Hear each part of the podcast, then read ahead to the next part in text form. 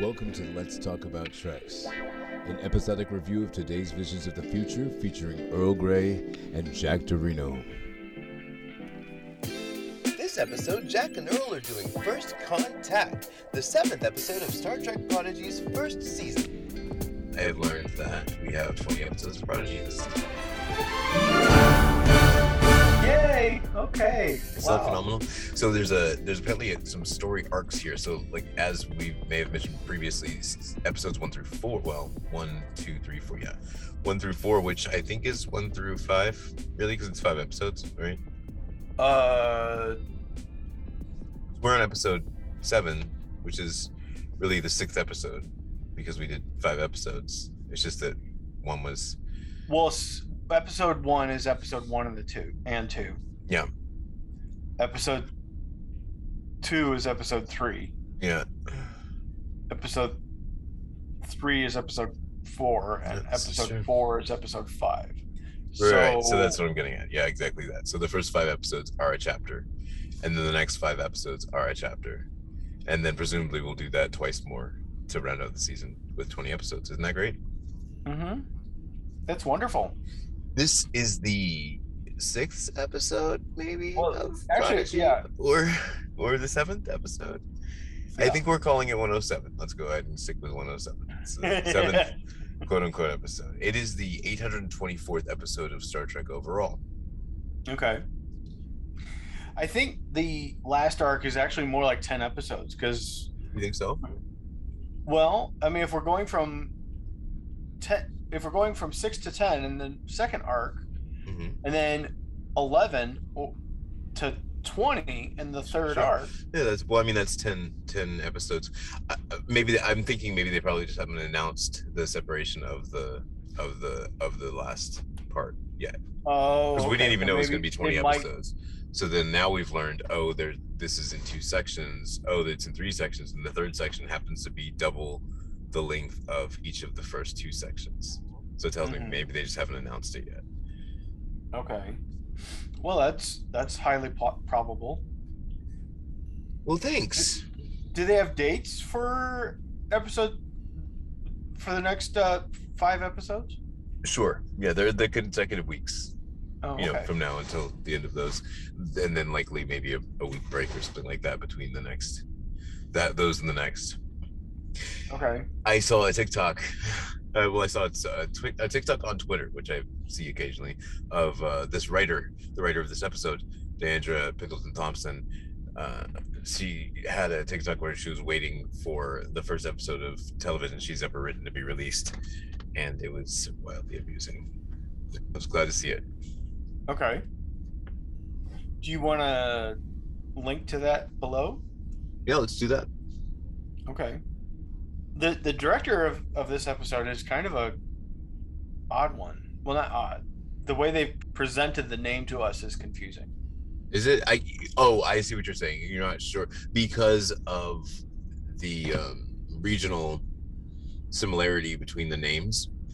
It's hard to determine whether it's two names or one name. I think it being on two separate lines indicates that it's two names, but it's what Stephen Ching An and Sung Shin. Mm-hmm. Know. Okay. So I, I yeah. So I also wonder if maybe the name is In Ching An, and he's added the Steve as an Americanization, and sort of like a tongue-in-cheek joke of Steven. You know? Yeah. Yeah. That would be amusing. Yeah. So before we put any feet in Kind any of mouths, anglicizing his name. yeah, absolutely. I'm I'm going to think that maybe that's it. That'll be a Okay. fun. That's that's my fun thought canon for the real world. I think that we have reached a time where we can walk through the episode. Yes, they uh, brought back their teaser this week. Welcome back, teasers. We fade back into Star Trek Prodigy on a Starfleet logo variant Mm-hmm. that's in what I guess is the shuttle bay that we're hopping around and beaming things around back and forth. It's got it's sort of ringed with stars, and those stars seem to be in a similar configuration to those on the Federation flag. I don't know if Oh, that okay. means anything, but it just caught my eye. It wasn't on screen for long enough for me to be able to process and notice those differences and changes. I'm glad you noticed that because I didn't. Well, I know you'll you'll be able to take a look next time. Won't that be great? We uh, a- along with the uh, this Starfleet logo variant, we have a an appearance of the captain's log. All, all brought to us by the Captain's Lou.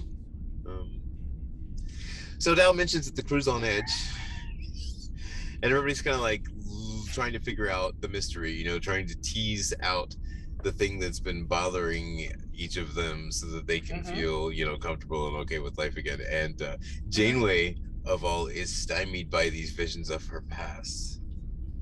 Yeah, that I mean, she she has apparently no memory of them. Yes, was just classified apparently memories of them. Yeah, or they've been sequestered, locked away, quarantined. Avast has found a virus. every episode of Star Trek Prodigy,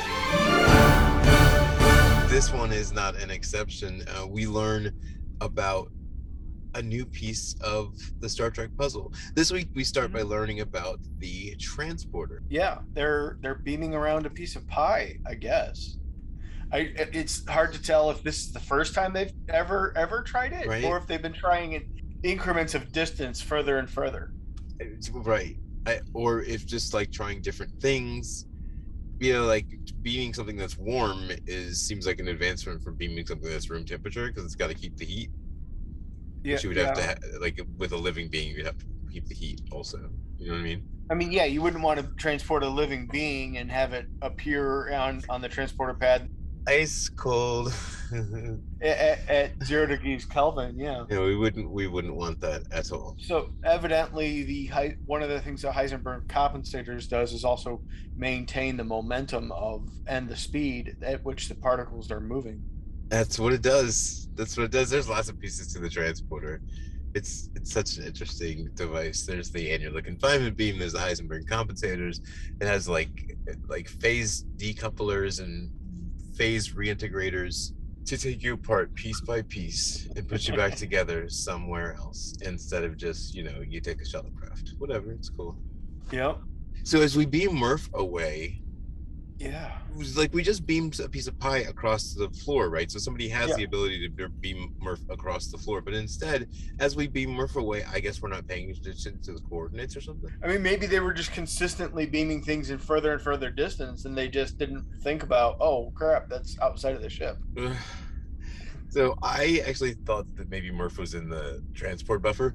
Uh huh. I was hoping we'd get a like a two for one where we learn about you know the transporter buffer along with learning about the transporter. Well, that would have possibly been interesting. I also thought it was kind of interesting how, as the transporter pad re- revs up, that Murph got kind of unsettled and scared.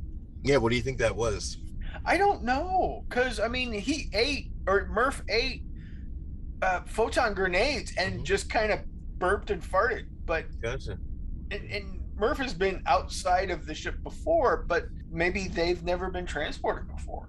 Yeah, yeah. And the lack of any other motivation, I think that it's just the weird feeling of having his body taken apart molecule by molecule. maybe i mean i i've never been taken apart molecule by molecule so uh, could it ju- just be one of those kinds of annoyance kind of pains that you just tolerate I think it feels like I feel I think it feels like you know when uh when it feels it feels like your whole body was numb and now it's getting unnumb again.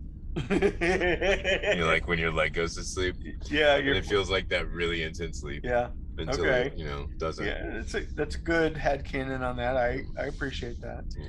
and they did use a com badge so they do know that they have a tracking device too are they locking onto the com badge or are they locking onto murph Well, they're locking onto Murph, and then they were like they have gave him the com badge so they could lock beam him back if they couldn't find him by his life signs. Uh, I thought it was kind of cute how the com badge settled into almost exactly the same position as it would have on, on a uniform. Yeah, I think Murph put it there. Murph just puts everything in Murph's mouth. Is Murph a toddler? Yeah, but I think he also has control. I think Murph has control of where things go in in Murph's body as well. You think? Yeah, I think that's why the com badge went where the com badge went. Oh, okay. So while we're almost done playing with with uh, Murph, I almost called him Worf. Murph and Worf. when we're almost done playing with Murph, uh, Janeway announces a distress call from Yeah.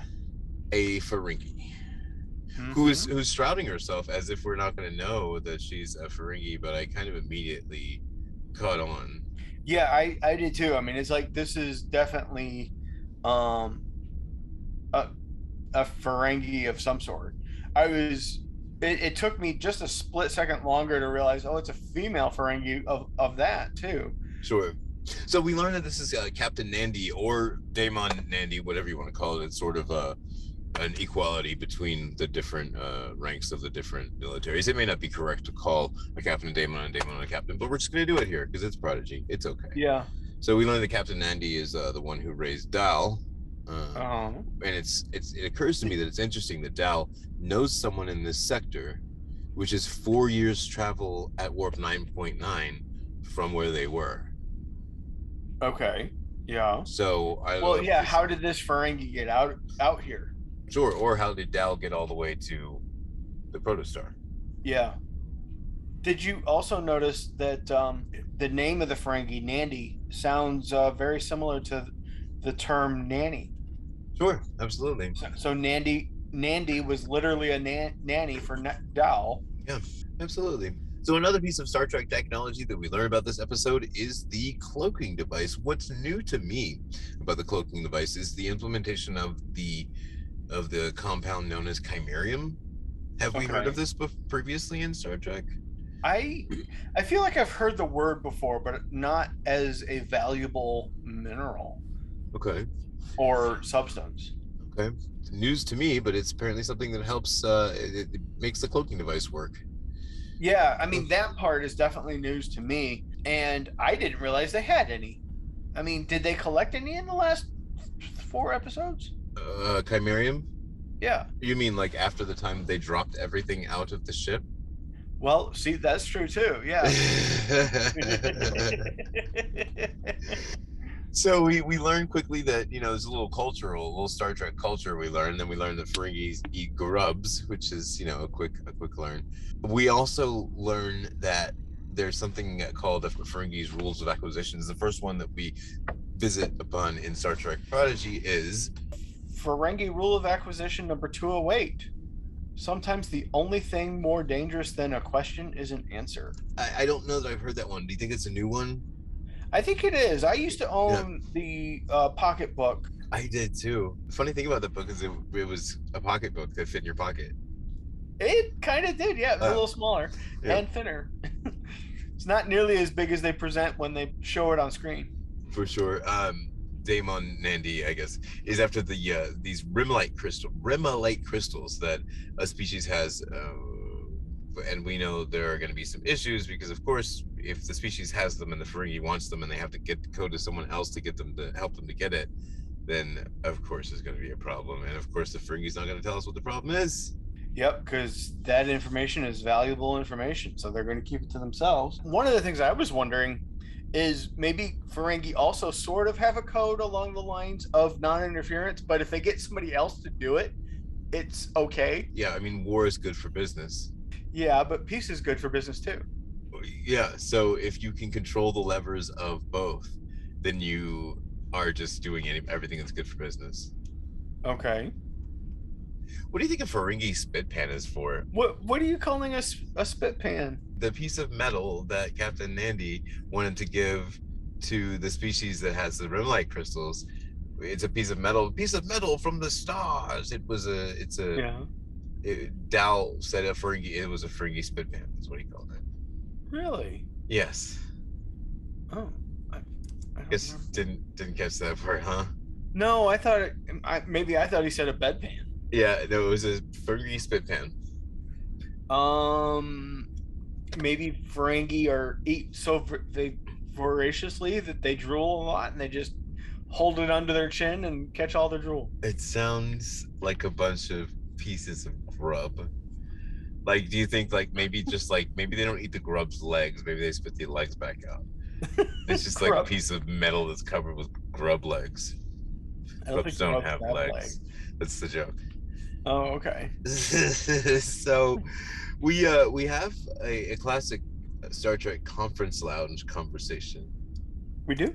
Oh We yeah, do. in the uh, bridge. You do, because we're talking about well what the hell what the hell do we do? So what do we do here? Um, well, I, I guess Janeway introduced us to the idea of the uh, Prime Directive, I was Oh. almost going to say the temporal prime directive. Yeah, so we had a little another another little Star Trek culture moment for the episode, did we? Yeah. Um, and first contact guidelines. Um, I mean, she basically says we we shouldn't be in, going down there at all, which begs to wonder. I mean, did the Ferengi already have contact with these people at all in the first place? Because she knew the crystals were down there. Right. Um, although I guess you could sp- scan those from orbit. Sure. Sure. S- So then, why would she need any assistance going down there if she hadn't already scouted the place and knew known knew there was going to be a problem? That is beyond me. That's Ferengi logic for you. Yeah. So the logic is, yeah, of course she scanned it. She knew that there was going to be a problem, so that's why she latched onto somebody. She was like, "Oh, I need some help," because she was trying to trick somebody into coming and helping her steal these crystals. Don't don't bring your fake phage babies over here. I can see through a fake fa- phage baby anywhere I go. well, and the way she's over hamming it up with the being a nun and the babies and stuff, that's like this is obviously fake. This is, I mean, it was so over the top for me that it's like, okay, yeah, no. Yeah. I mean, of course, Dal immediately sees right through it.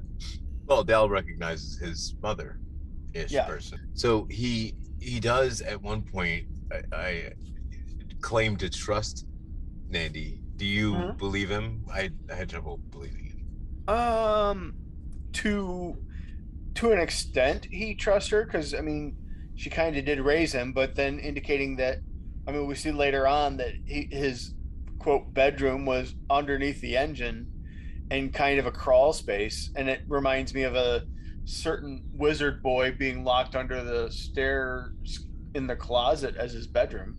Oh, Dally Potter. Yeah. Oh, I like it. Okay, that's clever. you know so i mean she she trusts he trusts her only as far as he can throw her Which I he's he's pretty hefty. He could probably throw it pretty far. But he has to catch her first. Is the thing, uh-huh and that's going to be difficult to do after we beam down to this desert planet because it's pretty hot and he's going to need a lot of water. Did he bring a lot of water? i don't think they brought any water with I don't think they did either. they uh, they encounter a bunch of vibrations that I I would assume I assumed were carrying some sort of messages in the sand, Mhm. Uh, and then that quickly builds into this big old sand swirl. It's a swirling sand dome, Mhm. and uh, we're just awash in sand swirling all around us. yeah and again uh zero when does them need legs Were there legs or no legs during this? uh when they first land the ship and walk out of the back front back of it the bottom No legs, I'm sure. i think yeah no they had legs Oh, okay. But all, all the time they were on the ship they were just hovering around Okay. So we use legs when we go somewhere special. maybe maybe as in a temporary adjustment to a new possible fr- fluctuating gravity situation Okay. maybe this ship is kept at standard 1g earth gravity sea level Okay. and various planets could be slightly bigger or slightly smaller so there would be a fluctuation just slightly but whereas obviously most humanoids probably wouldn't notice it the hovering thing might have a little bit of an issue might be more sensitive to it I gotcha. My question is about Zero. yes What does lightning need with a bottle? That was my William Um, Shatner question of the day. It's William Shatner question of the day. That's what that was. so we uh, Gwen tells us that we should use some body language to try to communicate. This quickly doesn't work, but everybody gets sand in their underwear, which is cool. Thanks, Gwen. And then so they decide instead to calibrate their trans their tricorders, and the uh, and the sandstorm sort of subsides. Uh, I Uh-huh. think they are matching some sort of harmonics, you know, a la Enterprise D in space. You know, more shields, more shields, but instead you turn the shields down and modulate, and then you just sort of ride the wave. Is that what I think that's what reminded me of what happened here? i you know i was totally lost on that Okay. Um, I I didn't get that whole changing your tricorder to. Are, are they broadcasting in the harmonics? Are they? I, I think they were. okay. Yeah. But how are they communicating with those sounds? I think I'm going to currently take an oath to not dig too deep into Prodigy and to see it as a kids show. I think that's what I'm gonna do because I think I could. There, there would be shreds, and it would be horrible, and it would, it would be a mess, and I would feel extremely guilty. And I think that it was an extra neat thing to see and learn about, like learn about harmonics and sand, and you know, field Sure. harmonics. So I'll take it that way, you know, field harmonics equals skeletal sand spire rising out of the desert. That's the piece of science that we learned today. Well, eh, when I was first watching the episode for the very first time, I noticed that all these long, rock, stony structures, sure. and they reminded me of sarcophagi, sarcophaguses. Like the Klingon ship of the dead? Or just sarcophagus sarcophagi in e- Egypt. More, more- yeah, probably more like Egypt. Okay. E- either way, they're sar- they're they're yeah, they're containers for dead people. The dead. Okay. um or or maybe some sort of uh container for like i don't know maybe could you call the sleeping containers for a uh hypersleep ship i mean that, that you consider those like sarcophagi I think sarcophagi are mainly strictly for dead people. Oh, strictly okay. mainly for dead people. but anyway my the idea that i thought of was that these are where the people are going to be they're going to come out out of those um and i, I just thought that they looked like s- suspicious to me and i was Okay. kind of disappointed when nothing happened with those Yeah. Yeah, they're just they should turn out to be a decoration. They're 'Cause- like a, a harmonic beacon. It was like we were on Parvo again. Wait, Par Parvo. parvo Pavo. you mean the disease not not Parvo. Pavo, you know the planet that we did the 133 jumps around in in another in another galaxy. You know, another quadrant far, far away. oh i know what you're talking about Yeah. uh, they were they were also interestingly arranged in like a circle and prodigy seems to like to focus in on this eye motif They do. They do. It seems like a lot. We we do we do the eye again and again and again. like like they were doing this that the circle was that these long stones were making was like an iris Sure, absolutely. There's definitely an eye theme in Prodigy. It seems strange to me when Janeway was reviewing her own footage, at least the pieces that she could get of it, that you know included a certain Captain Chakotay, uh, that she they you know they, she zooms in on one of the frames and she sees what looks to me to be Dreadnought, and we just encountered Dreadnought just a couple episodes ago, so it seems strange to me that Janeway's like, "Who is that?" And clearly, I can see that it's Dreadnought. Did you just talk to him a little while ago? well Like, didn't you just trick him uh, to stay on a planet behind you? the thing I thought was interesting, first of all, and maybe I'm nitpicking a little bit too much, but why does a hologram need the other computer screen to zoom in? Can't she zoom in with her own eyes? It's a separate. It's a separate system, and the resol- resolution is only so good without zooming in. Okay. When you zoom in, you get a higher resolution, just because there's more landscape. I wasn't sure what it looked like. I thought it kind of looked like the Diviner's robot guy. Yeah, Dreadnought. Was that what his name was? Okay. Yes, his name is Dreadnought. I mean, it reminded me of other sorts of artificial life form creatures as well. Fair enough. Yeah, I think the particular eye pattern and the shape of the head is what made me think, oh, it's just it's Dreadnought. Oh, okay. But I guess we'll see soon. I guess. Well, well, maybe, maybe it'll they'll hold it through until the end of the se- se- season. Okay, so uh, Gwen has determined that there's some sort of trans, uh, was it uh, cymatic transmutation that's happening around them, which is sound waves that change matter. It's uh, it's uh, Okay. it's also known as acoustic terramolding. These these are really interesting, exciting new Star Trek terms Uh, yeah. that I, I really haven't heard before. So Nandi mentions that the information that she got from Pickpock, his intel is good. What was the intel? What was the intel that she was talking about? That's what I was wondering: is who is Pickpock and what is it, this intel that she mentions? Oh, what was it? What was the context of the conversation? they were they had just beamed down and the the uh, sand dome was forming up around. them. Oh, so it was about it was about what the planet, what was going on with the planet, and what the structure of the planet was, and what was going on in there. Okay. And Pickpock was the guy who was the replacement of Dal, who was basically her yes man. So she probably got faulty information because she forced Pickpock to give her whatever information she wanted to have to make it okay Huh. for her to go there. Was Pickpock that little floating cube that's Oh? I think so. okay. So there we go. Yeah. The, the we we meet these this new race that uh Rock uh excitedly calls the Samuri. Yes, they calls them calls them Samari. Mhm. Uh-huh. So- And uh I thought that they kind of reminded me of one of the more magical or ethereal races that you can only do in like the video games because they didn't have the uh CGI technology uh, up there yet. So it reminded me of stuff from say TNG, a Final Unity. Oh, sure. Yeah, it, it reminded me of those creatures. It reminded me also of the creatures that we encounter at the end of the movie, The Abyss. Yeah, I mean, it.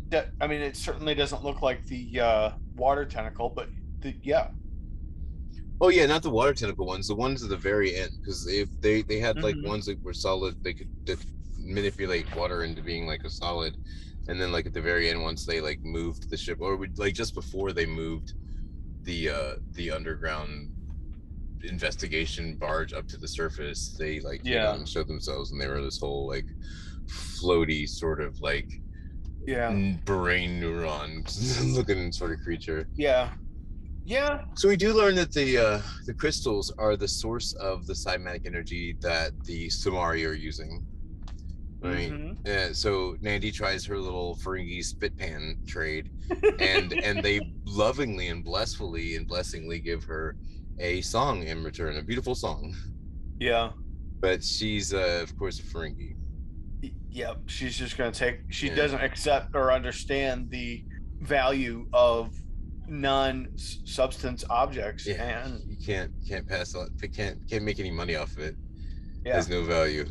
So she just up and totally rip, rips one off, literally in this Yeah. case. tears it right off of the little tendrils that are trying to uh, help Adira connect to Tal. Wait a minute. Oh. Uh, so this is when we learn uh, rule of acquisition number 21. yes. Never place friendship above profit. I think that this is definitely a one that we're we're already familiar with. Yeah, I've definitely heard the number 21 never yes, absolutely. That's a that's definitely I think it's a Dominion War based one. I'd like to Yeah. say. I could be wrong, but it's definitely a Deep Space Nine. Yeah. Um, and Nandi then pulls out a uh, Klingon disruptor yeah. and just decides to answer everything with uh, weapon. Yeah, it's a, it's a yeah, it's a Klingon disruptor and slash tunnel maker.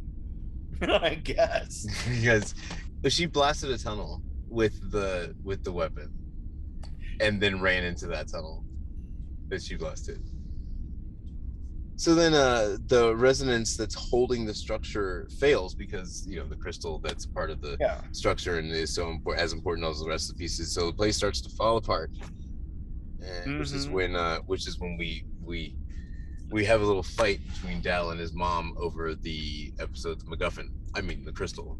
yep, totally a MacGuffin. And at one point, uh, Nandi bites Dal. And I would have figured, I mean, Ferengi have some of the nastiest teeth of all the races that we've encountered in Star Trek. Yes, and they sharpen them. They do intentionally sharpen them. Do they sharpen them? They do sharpen them. Well, they they have Ferengi tooth sharpeners. Yeah, they do. And, and you got to wonder, I mean, that's got to be a worse bite than even a human bite. Yeah, he's probably giving me some disinfectant. He's going to lose a hand. Uh, I mean, it's just like I mean, maybe grubs are very like antiseptic. Who knows? we we learned that rule of acquisition number one during this episode. It's called uh, Which one was that? once you have their money, never give it back. I yeah, that's kind of a nasty uh, rule. I mean, I was just thinking about that the other day when I had a product that came to me from the store, brand supposedly brand new, and it was damaged on the inside of the package. Up once you have their money, never give it back. Well, I mean, I don't need my money back. I need. yes, I need my thing Dal likes to distract people emotionally so that they're distracted in in battle, and she lets slip that she sold Dal for a, a new partner and to to somebody else. This is where I think that whoever she, I don't think she directly sold Dal to the diviner, Right, his- because she hadn't met the diviner previously. Like at the Yeah. beginning of this episode, doesn't she reach out to the diviner? Or is it the end of this ep- at- at some point? Oh, the end of this episode, she reaches out to the diviner and Yeah. apparently hadn't met him before. yeah, So it wouldn't be her that she must have sold him to somebody who eventually sold him to Dal. So Dal's, I mean, eventually sold him to the diviner. So the diviner's like child trafficking ring oh okay, administrator, apparently. Child labor trafficking ring. yeah, I, I get it.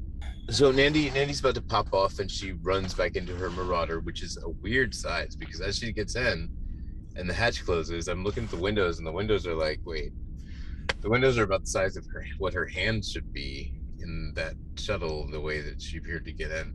Maybe I was just off in my, you know, aspect ratio. Who knows? Thankfully, Dal stuck a tracker, a tracker in those those stolen crystals, and uh, guess what? they they beam back the the tracker. They get their crystal back. Yeah, got the, the crystal back. Did they did they beam their chimerium back that was stolen? They didn't indicate that. Yeah, but I. we- They certainly didn't indicate it because after it all happened, they were like, "Oh, we don't have any chimerium." Like, what? Let's just beam it back. they they all yeah. Nandi stole the chimerium earlier in the episode off screen. Mm-hmm. Um, and the chimerium is a smaller. I mean, I think that the I think the com badge can only really beam back the thing that it, the one singular thing that it's attached to. Oh no no no! Well- I mean, like once you find because you it's a tracker, right? So you Yeah. can you can find her ship by tracking it with the com badge, and then find the chimerium aboard the ship and beam that back.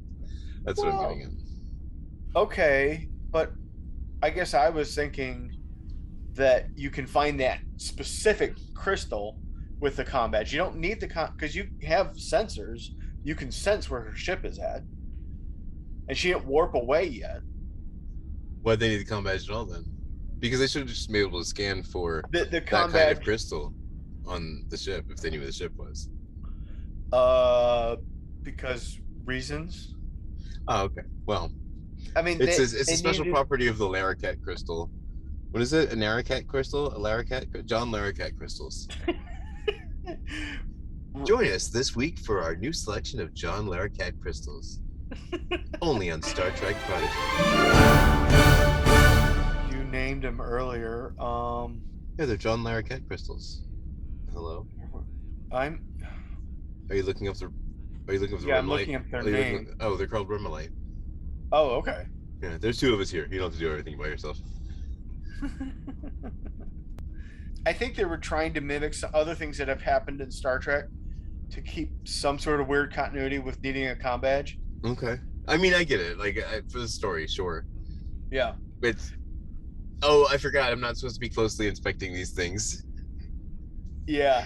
I just let it be what it is. Uh, Janeway scolds the crew for coming in like marauders uh, and breaking the Prime Directive. yeah. And actually, everyone kind of feels really badly. And for once in his life, Dal admits that he was wrong. Mm-hmm. And I think That- that this marks uh, sort of like some incredible growth for Dal. Mm-hmm. Just admitting that he was he was wrong.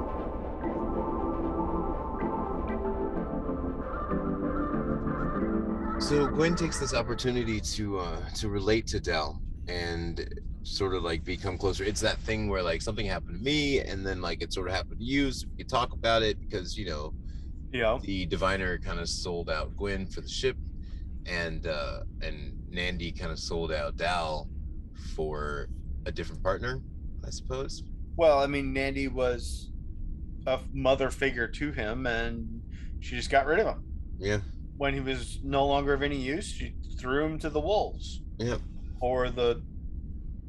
The last of the the the, the diviner species. Oh right. Okay. Yeah. I, I guess she literally did that. Yeah. Mm.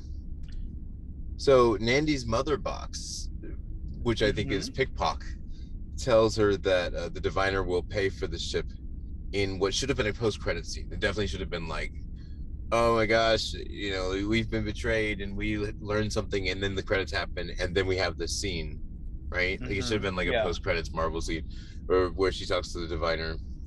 The music there, I thought, sounded reminded me was reminiscent of um, like the map room theme from Raiders of the Lost Ark, or Uh-huh. maybe the reveal scene of the Ark itself during Raiders. Uh huh. uh, I thought it was very interesting the connection there because they're like, oh, here, look, here's that. I mean, they definitely identified it that way as the- Sure, yeah, I think it was supposed to be echoes of the same sort of thing to like give us a sense of, you know, a familiar feeling of that kind of thing happening. Uh-huh. Echo. Well, and we finally get a good reveal on that purple being in the cage in her cargo bay. Yes. What is him? I mean, it looks like a cat, What is him? just a cat. I mean, it looks like a felinoid of some sort of feral quadruped felinoid. I don't know exactly what it is. I don't think we have a name for it, but Okay. I'm gonna call it a cat. yep, a purple cat. How how did the uh, diviner send a message four thousand light years? Subspace. I guess there'd be a delay. Yeah, yeah, there'd definitely be some sort of delay. At least in our current understanding of like communication technology. Maybe they've invented the Ansible by by now. the Ansible. Yeah, ladies and gentlemen, you can mark off Ender's Game on your bingo card. Oh right, I remember those now. Yeah, there we are. That seemed familiar. Yep. So we get our post-credit scene before the credits, and then we go to the credits. Yes, we do. We learn in the credits that uh, Nandi is played by two people. Is she? Why? I don't know, Huh? because there's one credit is listing Nandi slash frail woman, and the other one is just listing Nandi. Huh. Interesting. One of my favorite voice actresses, Greg Griffin, Mm-hmm. Played the voice of just Nandi. And I'm not sure how to pronounce the last name of the other performer that did the Nandi slash frail woman, but it was Melissa. I apologize for butchering her name. Vil Villasenor? Vil- Villasenor? Maybe? Is it Villaseñor? Maria Villaseñor? Sure. I don't know. Could have been Maria Villaseñor. Maria.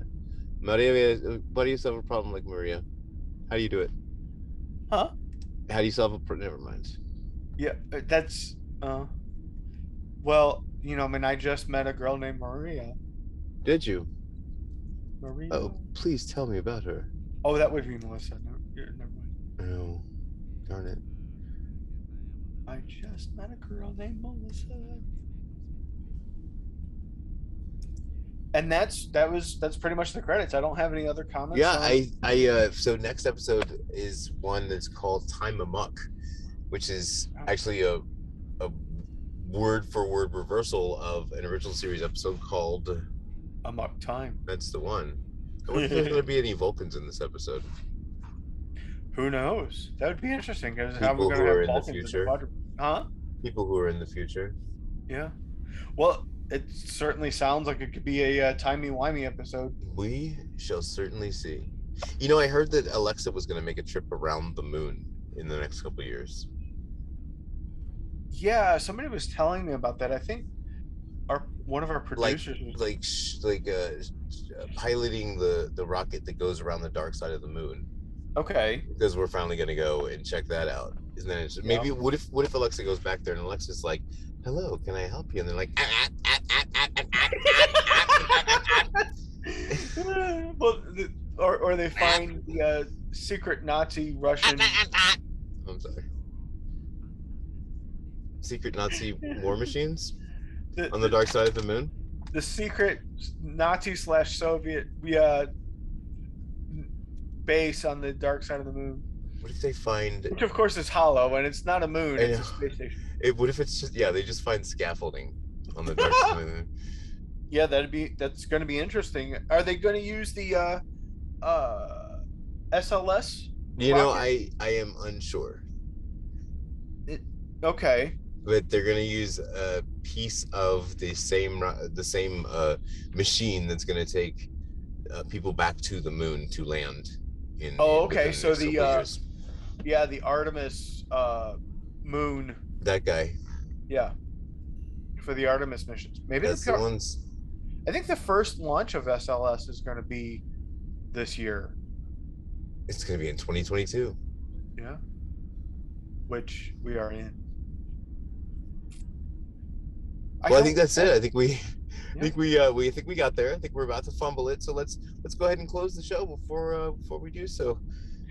Ladies and gentlemen, we're going to introduce ourselves at the end of the show this time. Hey, I'm Jack Torino, And you've been listening to Earl Grey.